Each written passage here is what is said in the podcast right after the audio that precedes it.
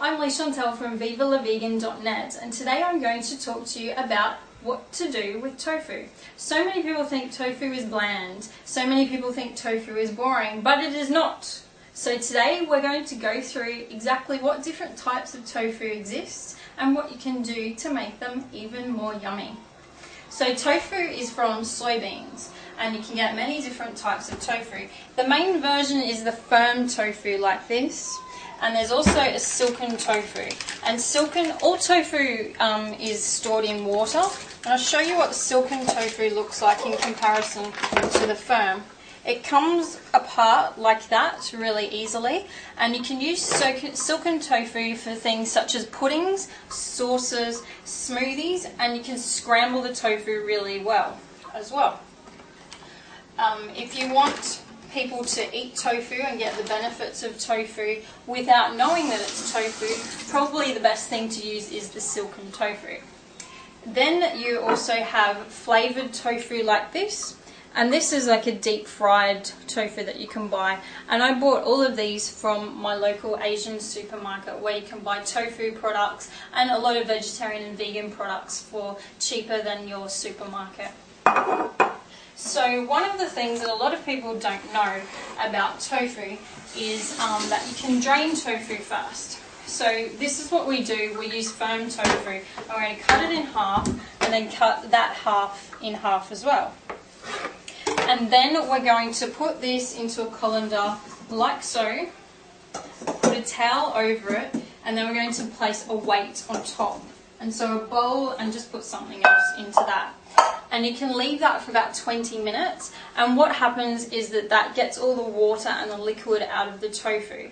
And then you can use the tofu um, to, and it will absorb like if you marinate or add any sauces to it the tofu will actually absorb those flavors better. Therefore the tofu will be more flavorsome which is a problem that a lot of people say in regards to tofu. It doesn't have any flavor well it's what you do with it Another thing you can do is to freeze tofu. So like what we've just done with the draining, um, when it's drained after about 20 minutes, put it in a sealable bag and put it in the freezer.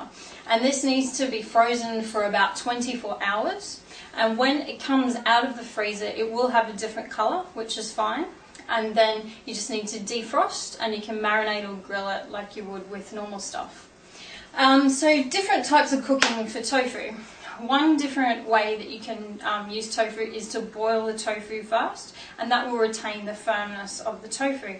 Um, you can also marinate, so any of your favourite um, sauces, juices, anything like that, marinate the tofu first before you cook it. Um, you can also scramble tofu. The best tofu to use for scramble is the um, firm tofu, and all you do is pretty much scramble it like that. It's pretty easy. And you can also blend tofu. So the tofu that you blend, the best one to use is silken tofu for that, and you can make that into smoothies and you can make it into puddings. Like for example, put some cacao powder into it, and you've got a raw coconut sort of um, chocolate pudding. Um, and you can also bake tofu. So if you just put a bit of oil, put a bit of soy sauce, and put it in the oven um, for about 20 minutes, that's baked tofu.